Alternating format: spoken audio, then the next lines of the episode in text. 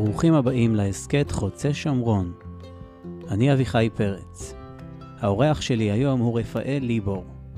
רפאל בן 32, תושב יצהר, עוסק במדידות לבנייה ומנהל חנות לשיווק יין, שמן זית, דבש וויסקי.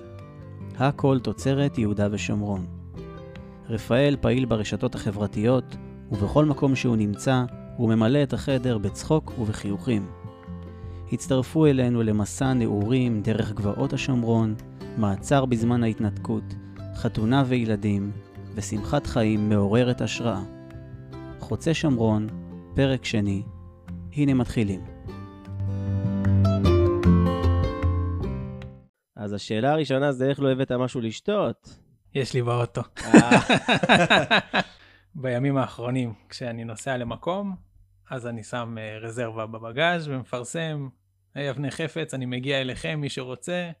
אז היום לא פרסמתי, כי לא ידעתי כמה אנחנו עושים פרסום מניס על ההקלטה, אבל נסעתי יום שישי לסמן בית בביקה, אז בחזור מכרתי בקבוקים של יין, וויסקי, שחר דבש בכל מיני יישובים מרוחקים. אז לפני שנגיע באמת לחנות יין, מעניין אותי לשמוע התקשורת שבעצם מתארת לעם בישראל מי גר ביהודה ושומרון, מתארת תיאור מאוד מאוד מסוים של מי גר ביצהר. בוא נגיד שבתיאור הגרפי נראה לי הם קלעו. כיפה גדולה, פאות והכל. אבל תספר לי ככה על הצד שאנחנו לא מכירים. אז כמו שאני יכול להגיד על הרבה מקומות שיש סטיגמות, אז זה קורה גם על יצהר, מטבע הדברים. אנחנו מכירים סטיגמות על נתניאתים, על ירושלמים, על כל מקום והחבילה שלו. אז גם לנו ביצהר יש סטיגמות עלינו, חלקם קנינו ביושר, אפשר להגיד.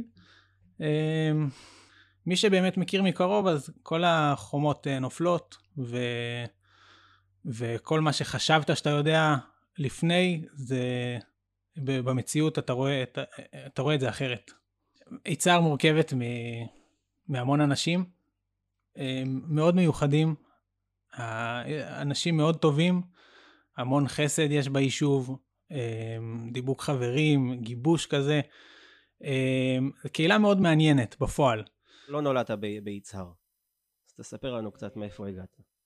גדלתי בקריית חינוך שלבים, ההורים שלי אמריקאים עלו לארץ, התחתנו בחול, עלו לארץ, וכולנו 6 אחים נולדנו פה בארץ.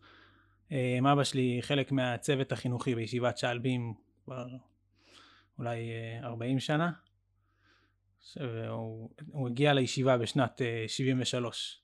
הטבילת אש שלו הייתה מלחמת יום כיפור, הגיע באלול כאילו שלפני, ומאז הוא תלמיד בישיבה, ועם הזמן התחתן, נהיה אברך ורם, משגיח היה הרבה שנים, ואני גדלתי בשלבים, למדתי בישיבה תיכונית, הלכתי לדימונה, למדתי שמה 2.5 שנים, באמצע שביעית עזבתי את הישיבה והלכתי לגבעה של סקאליה, ליד אלון מורה, ומאז אני באזור פה. עזבתי את הישיבה עם עוד חבר, אותי העיפו והוא עזב דווקא, אבל זה אוף דה רקורד, ועברנו לגבעה של סקאליה, עוזרים שם בעבודה, בדיר, מוציאים למראה, הולכים לעבודה ביום, זה שאתה נמצא שם כבר זה כאילו, אז בזמנו זה היה 3 משפחות או 4 משפחות, היום זה כבר נהיה יותר גדול, אבל זה היה ממש משמעותי, היה שם בית של הבחורים, כאילו כל בחור שמגיע זה עוזר.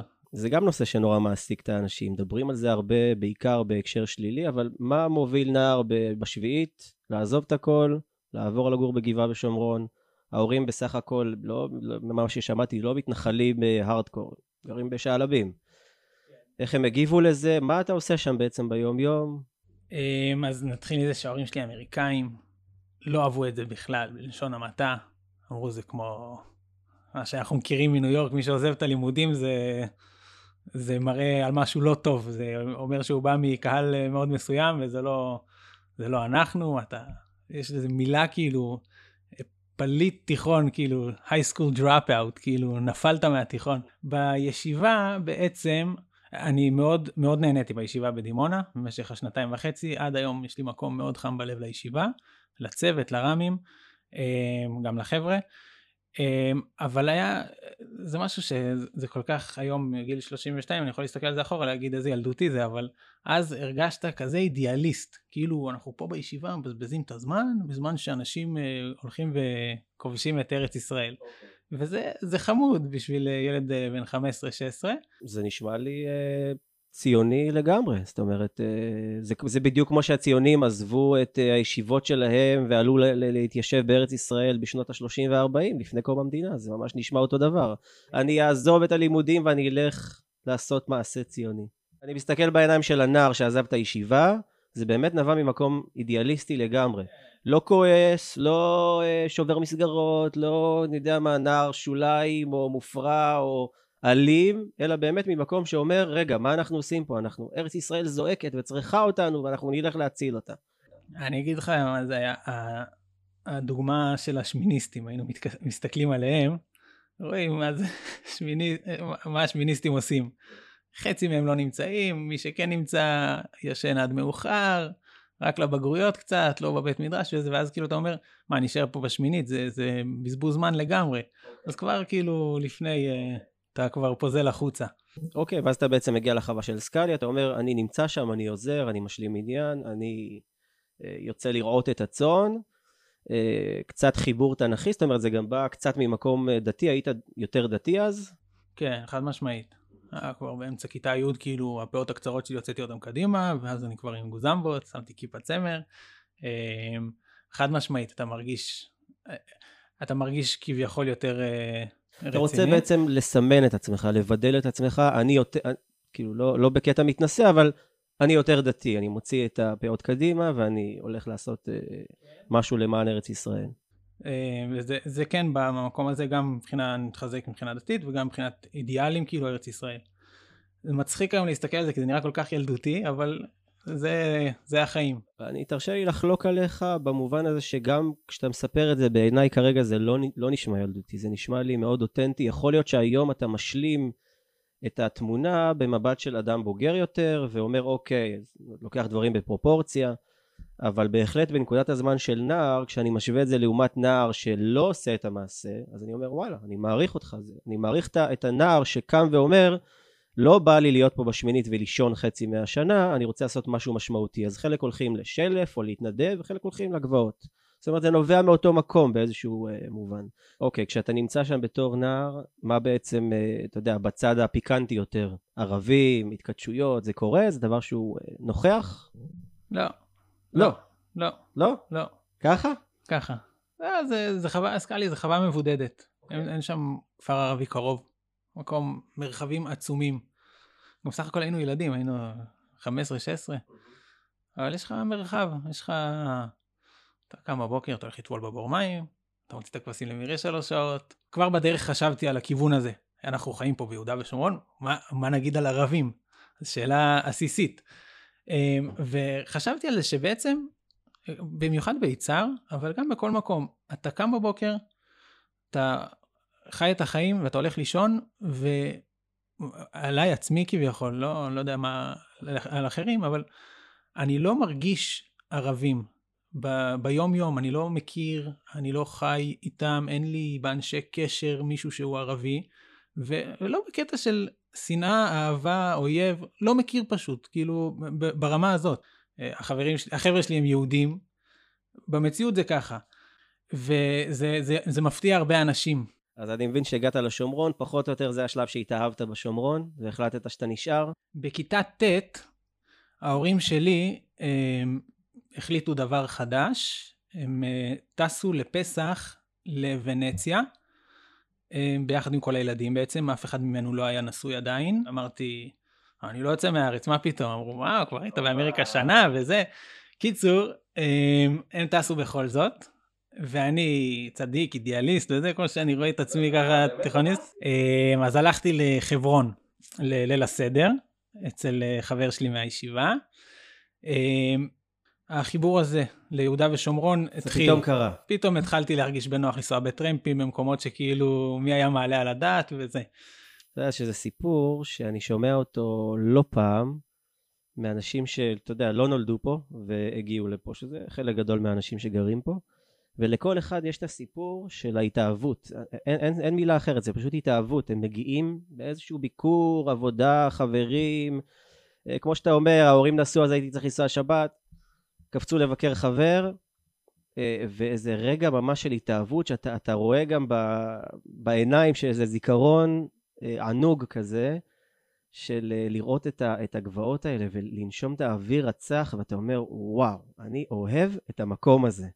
וחלק גדול מהאנשים שמספרים את הסיפור, פשוט קשרו גורל עם יהודה ושומרון, הקימו פה בית וכו', וזה נשמע שגם זה הסיפור שלך. לגמרי ככה, זה הציץ ונפגע מה שנקרא. אז קשרת קשר עם יהודה ושומרון, והתאהבת במקום, זה באמת דבר שאני שומע אותו לא מעט פעמים,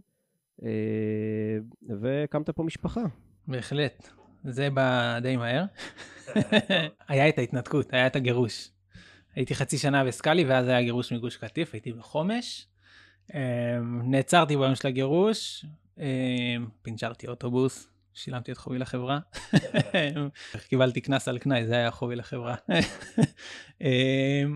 אז הייתי במעצר קצת, ומעצר בית אצל ההורים, ככה להוסיף חטא על פשע שנפלתי מהתיכון, אז גם עכשיו אני חוזר אליהם בסיבוב במעצר בית. אני זוכר את המילה בבית משפט שנאמרה, חזרה ונאמרה, שהעורך דין שלי אמר, סך הכל מדובר על הורים נורמטיביים, אז המילה נורמטיבי נדבקה שמה, ומאז זה נהיה לבדיחה פנימית במשפחה. אז בתקופה של המעצרי בית, אז הכרתי את אשתי, שידחו בינינו, והחלטנו שאנחנו מתחתנים, וגרים ביצהר מאז. אז מאז אני גר ביצהר, ושם נולדו כל הילדים שלנו. אז באמת ככה תספר למי שלא מכיר, ומי שנמצא ככה טיפה מבחוץ, מה המשמעות של לגור ביהודה ושומרון, לגור ביצהר, במה אתה עובד, ממה אתה מתפרנס, ממה אנשים מתפרנסים? אז אם נקפוץ ל-2020, הקורונה זה המאני טיים של השומרון, הקורונה הכריחה את כל העולם לעבוד מהבית, ופתאום נהיה פחות ערך ללגור רבע שעה מהעיר, או חצי שעה מהעיר, פתאום אתה גר אתה יכול להיות שעתיים או 3 נסיעה ממרכז העיר, ואתה סבבה לגמרי. אז עכשיו, אנחנו נראה, זה לא אני אומר, אני שמעתי את זה מכמה כיוונים, שאנחנו עוד נראה את ההשפעות של זה, מבחינת נדל"ן, מבחינת תעסוקה, שאנשים לא יהיו מקובעים לזה, ואנשים פשוט, הפריפריה תתרחב הרבה יותר.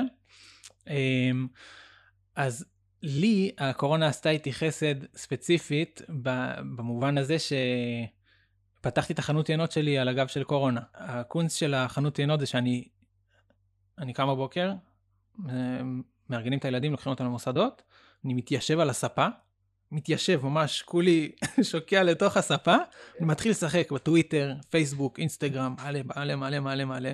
אשתי אומרת, מה אתה עושה? אני אומר, אני מוכר יין, ואנשים רוכשים, ואני מוציא משלוחים, אני יושב על הספה, היה לי תקופה שהרכב נהרס קצת ולא יכלתי לצאת ולנסוע, היקבים מביאים את היינות אליי, הספקים מגיעים עד הדלת שלי, המשלוחן בא אליי עד הדלת, לוקח את זה לדימונה, לסדרות, לחיפה, לקצרין, לירושלים, וכאילו גם המוצרים עצמם הם באים מאלף מקומות שונים, ואני עובד במדידות, אני במדידות כבר 10 שנים בתחום, 5 שנים לפחות בתור עצמאי, ותמיד במדידות זה לא תפס לי משרה מלאה.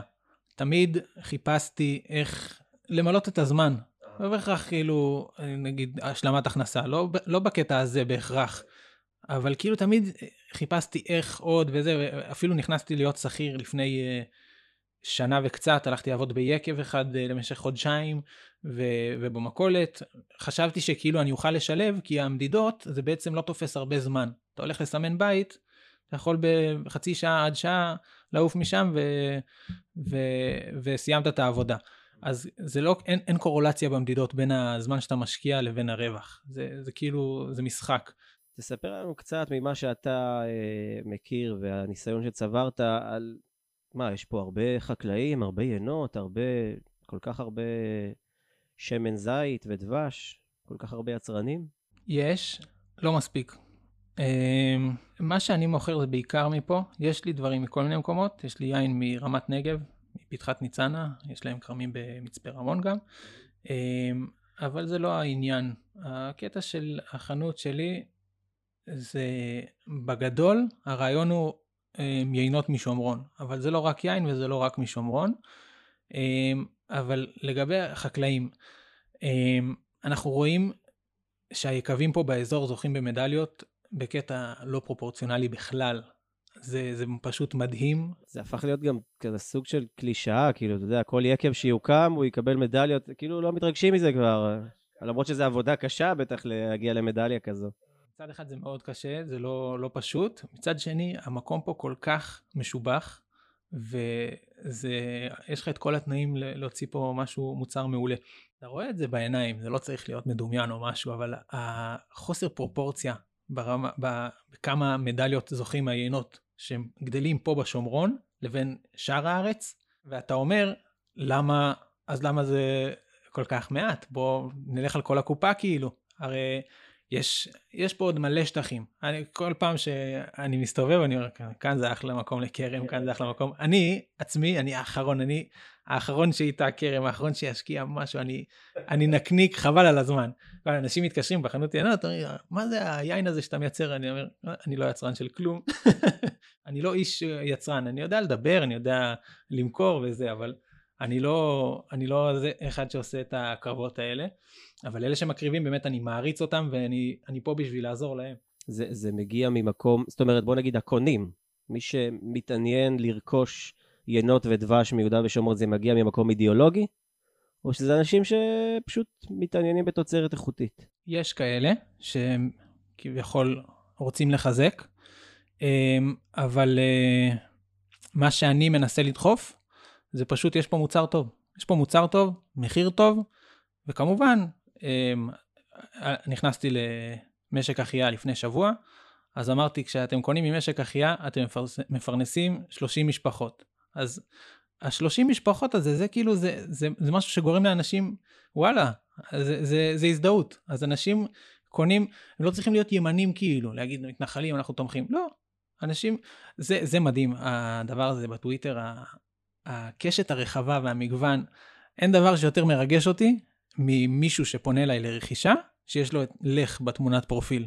מכרתי לאחד בטוויטר, לדמות אחת, שהוא לא מהצד הימני של הקשת הפוליטית, והוא העלה יין מאחד היקבים מהשומרון, והגיבו לו כמובן, אתה שותה מהכיבוש וזה, והוא עמד בגבורה, אמר, אין לי שום בעיה עם זה, אני קונה גם מפלסטינים, אני קונה גם מפה וגם מפה, וזה היה ממש, זה ממש חימם את הלב, שכאילו,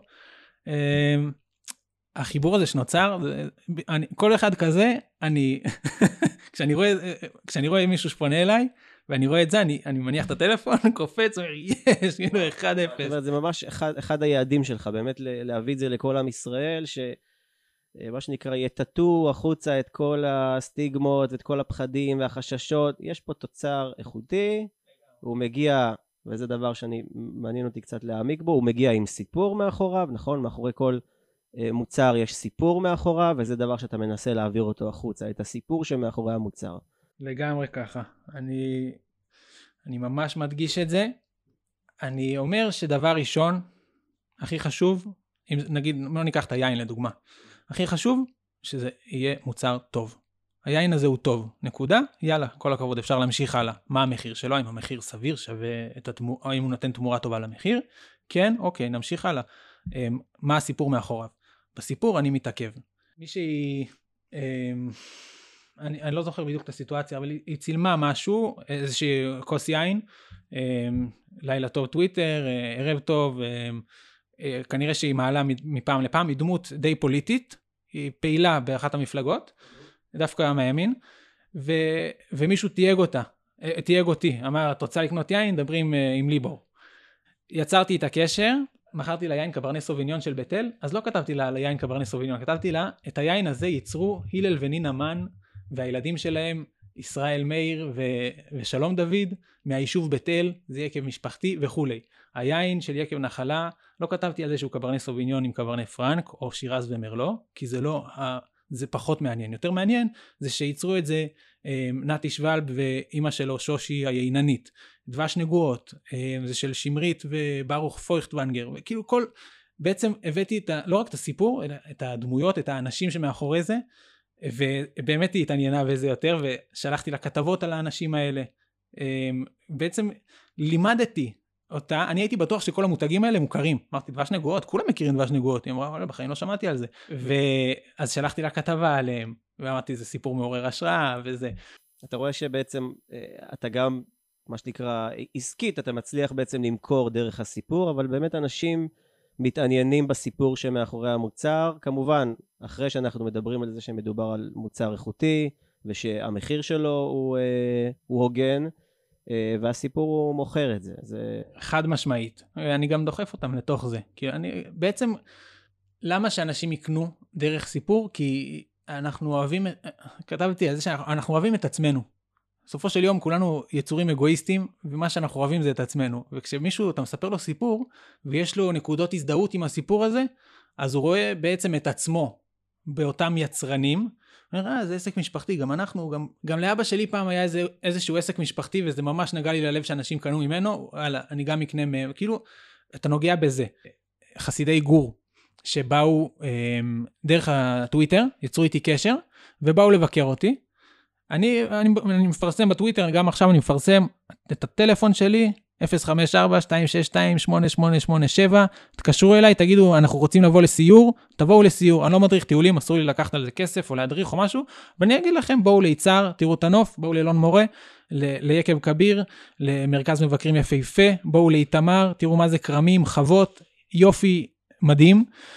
אז קיצור, שני חסידי גור באו, עשיתי להם סיבוב, אלון מורה התלהבו, היה מצחיק, היה מגניב, היה מביך קצת בשלב מסוים, הגענו ליקב קביר, עשו לנו הסבר וזה, אז הוא אחד החסידים כזה אומר לו, תביא משהו לשתות, אני שתיין גדול, אז הוא אמר, בטח הוא מבין בזה וזה, אז הוא מזג לנו יין, אז הוא מזג יין לכוס, היינן, וכשאתה מוזג יין, אתה מארסל אותו, אתה מסובב בכוס, שינשום חמצן, שתקבל את הריחות וזה, והוא, לפני שהוא הספיק, הוא מזג לבחור, והוא ככה, בשלוק אחד, הוריד את הכל ככה, והוא אמר, איזה יין זה? זה לא היינות הרגילים של 120 שקל, זה יין פרימיום של 350 שקל לבקבוק, והוא לקח את זה ככה, אמר, שתיין גדול, כאילו, לא הבין בזה כלום, אבל אני כל כך הובכתי בזה, אבל הבנתי שאחרי זה, אחרי כמה ימים או שבועות, הם יצרו קשר שוב, והם באו אותם שני חבר'ה, והביאו עוד חבר'ה שלהם, אז כאילו סתם הרגשתי רע עם עצמי, הם באמת כן, זה עשה את הפעולה, והם הביאו עוד חברים, אני עד היום בקשר עם ההוא שיצר איתי בקשר בטוויטר, מאוד, מאוד אוהבים, הם אמרו לי בשלב מסוים, לקחתי אותם ממצפה יוסף, לקחתי אותם לאלון מורה, לקחתי אותם זה, הם אמרו, איך זה הגיוני, שזה פעם ראשונה בחיים שלנו, שאנחנו רואים את המקום הזה, כמה אנחנו, 40 דקות נסיעה, מלא יודע איפה, איך פעם ראשונה בחיים שאנחנו פה, עכשיו הם גדלו בגור, קהילה סגורה, אפשר להבין, אבל כל שאר עם ישראל, אברי גלעד היה נטוע יחסית בשמאל, בתקשורת, סיור משקפת אחד שהוא היה פה ביוש, עשה לו טוויסט ממש מקצה לקצה, והיום הוא סמן ימני מובהק בתקשורת, ואני אומר איזה פושעים אנחנו, כל כך בקלות, בן אדם רק ראה את הסיור, את השומרון בסיור של שעתיים או חצי יום, וזה כל כך קל, למה אנחנו לא עושים את זה יומם ולילה, פשוט להכריח את כולם לבוא לפה לראות. גם בהקשר הזה, זה כאילו לא להביא מישהו ולעשות ויכוחים פוליטיים, לא לשכנע ולא ויכוחים פוליטיים, שימו את זה רגע בצד, בוא תבוא תראה את המקום, תישאר אתה בדעתך, לא מתכוון לשנות אותך, פשוט תבוא תראה בעין, תראה שזה לא רחוק, תראה שזה לא מאיים, תראה שאנחנו לא כל כך שונים ומוזרים, וזה יעשה את הפעולה שלו. אני לא מבקש שתשנה את דעתך, אתה יכול להישאר בעמדתך והכל בסדר. נכון, אם אתה תראה בטוויטר, יעל שבח כתבה, הוציאה ספר עכשיו, אז קנו את הספר גם מוסי רז וגם איריס לאל קוראים לה, שהיא אשת תקשורת מהשמאל, והמפגש, החיבור הזה מדהים, פשוט החיבור פשוט מדהים, המשותף הרבה יותר על המפריד. זה קלישאתי ככל שזה יישמע, זה באמת ככה. אני לא בא עם איזה כפייה פוליטית. זה לא מעניין אותי כרגע לשנות את דעתך ולהגיד לך מה לחשוב ולהכריח אותך לחשוב אחרת. אני פוליטי כי אני אדם, כל אדם יש בו עניין פוליטי, זאת אומרת זה לא בושה להגיד את זה, יש לי דעות פוליטיות, אבל הדעות הפוליטיות שלי והעיסוק שלי והדברים שאני מאמין בהם לא אמורים למנוע ממני לפגוש אותך במקום שאתה נמצא בו, בלי הצורך להרגיש שזה מתח נורא נורא נורא חזק. כתבתי פה את סוני ביזנס, יש בסנדק מישהו אומר לו, הוא עושה איזשהו משהו, אז הוא אומר מה אתה, למה אתה עושה לי ככה? אז הוא אומר זה לא אישי, זה רק עסקים. It's nothing personal, it's only business. It's the pursuit of business. אז אני הרבה פעמים אוהב לשים את הגיף הזה, it's only business. זה כאילו, ככה אני משווק את עצמי, ככה יותר אנשים אוהבים, שתפים וזה. וגם, למה אני מרשה לעצמי לשתף כל כך הרבה? הרי מה, זה מוריד חשיפה, זה כל מיני דמיונות של אנשים, למה הם לא ישתפו. בפועל, ברוב המקרים, האדם, לא יודע מה האדם היחיד, החשיפה כל כך נמוכה, שגם אם אני אשתף 1,000 דברים, זה לא יעמיס על הפיד, על כל מי שעוקב אחריי, כי פייסבוק לא יראה להם את זה בכלל. מי כן יראה את זה? אותו אחד ששיתפתי עבורו את הפוסט, נותן לי לייק לב, כל פעם שאני מבקש לשתף פוסט, כולם ישתפו לי, כי אם שיתפת לי 1,000 פוסטים, אז גם כשאני צריך שיתוף, הם ישתפו. אז it's only business, אבל כן אני אוהב לעשות טוב, אם אני יכול, בכיף, אבל יש פה איזה צד שכאילו, מסתכל על זה כאילו, אני גם חושב שגם פה יש פה איזה צד של צד עמוק שאומר שהחסד או היותנו טובים אחד לשני הוא אפילו בא ממקום אינטרסנטי וזה בסדר. יש לנו אינטרס לעשות טוב אחד לשני וזה כיף. כיף לנו לחיות ככה, זה לא משהו שאנחנו מסתכלים עליו באיזה עין צרה, לא, אתה עושה לי טוב, אני עושה לך טוב, ואז כולנו חיים במקום טוב. זה התורה של היצרניקים, עושים את זה בשביל הכיף. שנה, אני חושב זה היה, חיפשו מנהל מחלקת תיירות לשומרון. אז כתבתי קורות חיים. עכשיו, אני יודע לכתוב קורות חיים, אני כותב מעולה, אני כותב המון בפייסבוק. כתבתי וואחד פוסט ענק, ענק, ענק, מי אני, מה אני, מאיפה כל מה שדיברנו עכשיו, נולדתי שם, סבתא שלי נולדה בין החומות בירושלים, היגרו לאמריקה. ממש קורות חייך. בקיצור, במקביל איך שעשיתי מייל חוזר למועצה, גם פרסמתי את זה בפייסבוק, למה מה קרה, למה שהעוקבים שלי לא ייהנו. הקיצור, כל מי שאמר, מה אתה דפוק, אתה בחיים לא תתקבל, אמרתי, מה אכפת לי? כאילו, מפרסם. אחרי שלא התקבלתי לדאבוני להיות מנהל מחלקת תיירות שומרון, כי לא שלחתי קורות חיים כמו שצריך, החלטתי יש את הבדיחה על ההוא שלא התקבל להיות טייס, אז זה הולך לנונמם. אז אומר, אני לא טס, אף אחד לא טס. אז אמרתי, אני אהיה מנהל מחלקת תיירות שומרון מטעם עצמי.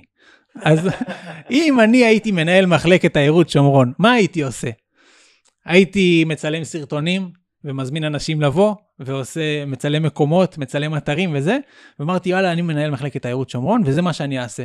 והתחלתי ככה, אני על כמה מאות עוקביי, כאילו, התחלתי לחיות בתוך דמיון, שאני, יש לי קהל של 10,000 אנשים, שרואים כל פיפס שאני מעלה, ומתלהבים מזה בטירוף, ממש, כאילו אני מנהל מחלקת תיירות שומרון, אני מזמין אנשים, ואם מתקשרים אנשים, לאן ללכת, אז אתה אומר להם, לכו ליקב כביר, לכו לשם, לכו לשם.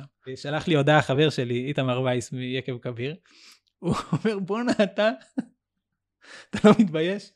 היה פה קבוצה של חבר'ה, אמרו לי, אתה יודע למה אנחנו פה? אנחנו כאן, כי ליבור איש היין שלח אותנו. איש היין.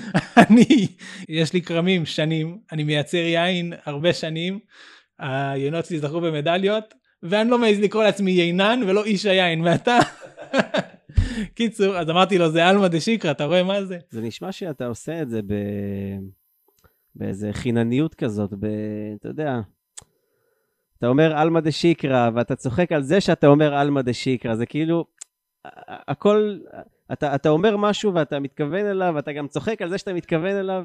אם אנחנו היינו מנהלים את העולם, היינו אומרים למה פייסבוק, למה אינסטגרם, ביטול תורה, בואו נשב, נעבוד את השם מהבוקר עד הלילה. למה לנו להתעסק בכל התרבות המערב הזאת, ומה אנחנו גויים? אבל המציאות היא אחרת, והמציאות היא שיש פה כלים, עיניים של הקהל, של הצופים, נמצאים בכלים האלה. תבוא, תיתן להם אתה את התוכן. אתה רוצה לשנות את המציאות? תהיה אתה בורא עולם, תעשה אתה מה שאתה חושב. בינתיים השם ברא את העולם בצורה הזאת, ותשחק בכללים האלה. מסתכל על זה מצד אחד, בתור אאוטסיידר, אני אעשה סלפי עם אוזניים של ארנב ועיניים לבבות, ואני אומר, תגיד רפאל, מה אתה מפגר, מה אתה דפוק? אבל אני אומר, ככה הקהל מתקשר פה, אז ככה אני תקשר איתם. אתה משתמש בכלים, כמו שאמרת מקודם, משתמש בכלים הקיימים ועושה מהם את הטוב שאתה יודע לייצר. לגמרי ככה. תקשר עם העולם כמו שהעולם מתקשר. אתה יכול שלא, אבל אתה תהיה לא רלוונטי. אתה רוצה שיעקבו, אתה רוצה שזה, אבל בסדר, ככה הם מתקשרים, זה השפה. אז תשתמש בזה. אתה לא מפחד מזה, זה לא מבייש אותך, זה לא מפדח אותך. חד משמעית, חד משמעית. איפה אתה, או חנות עיינות, או רפאל, עוד שנה? קוראים לי חנות עיינות של רפאל, וזה כאילו, הכל חוץ מחנות. אתה תראה את הפרופיל בטוויטר, זה כאילו שטויות, מפה עד הודעה חדשה. לגמרי, לגמרי. גן שעשועים כיף בטירוף. תשמע, הטוויטר זה סוד. אז זה הסיפור. זה הסיפור שמאחורי זה. זה הסיפור שמאחורי החנות העינות, זה הסיפור שמאחורי האנשים פה בשומרון. אז תודה רבה שהגעת. שמחתי להריח אותך. ואני מקווה שהמאזינים שלנו ייקחו מכאן באמת את הרגש והאותנטיות שהעברת בסיפורים ובמילים שלך. באמת למקום של סקרנות, לבוא, לראות, לשמוע, להריח, במקרה שלך זה גם הרבה לטעום. זה כל העניין של מה שאני מנסה לעשות, לעורר סקרנות באמת, כמו שאמרת, וזה כיף לי, כי אני יצרניק, ואנחנו עושים דברים שכיפים לנו, ובואו לבקר, זה מה שיש לי להגיד. להרים שלוק של ירושלמי, לברך שהכל, לחיים. לחיים, לחיים. תודה רבה.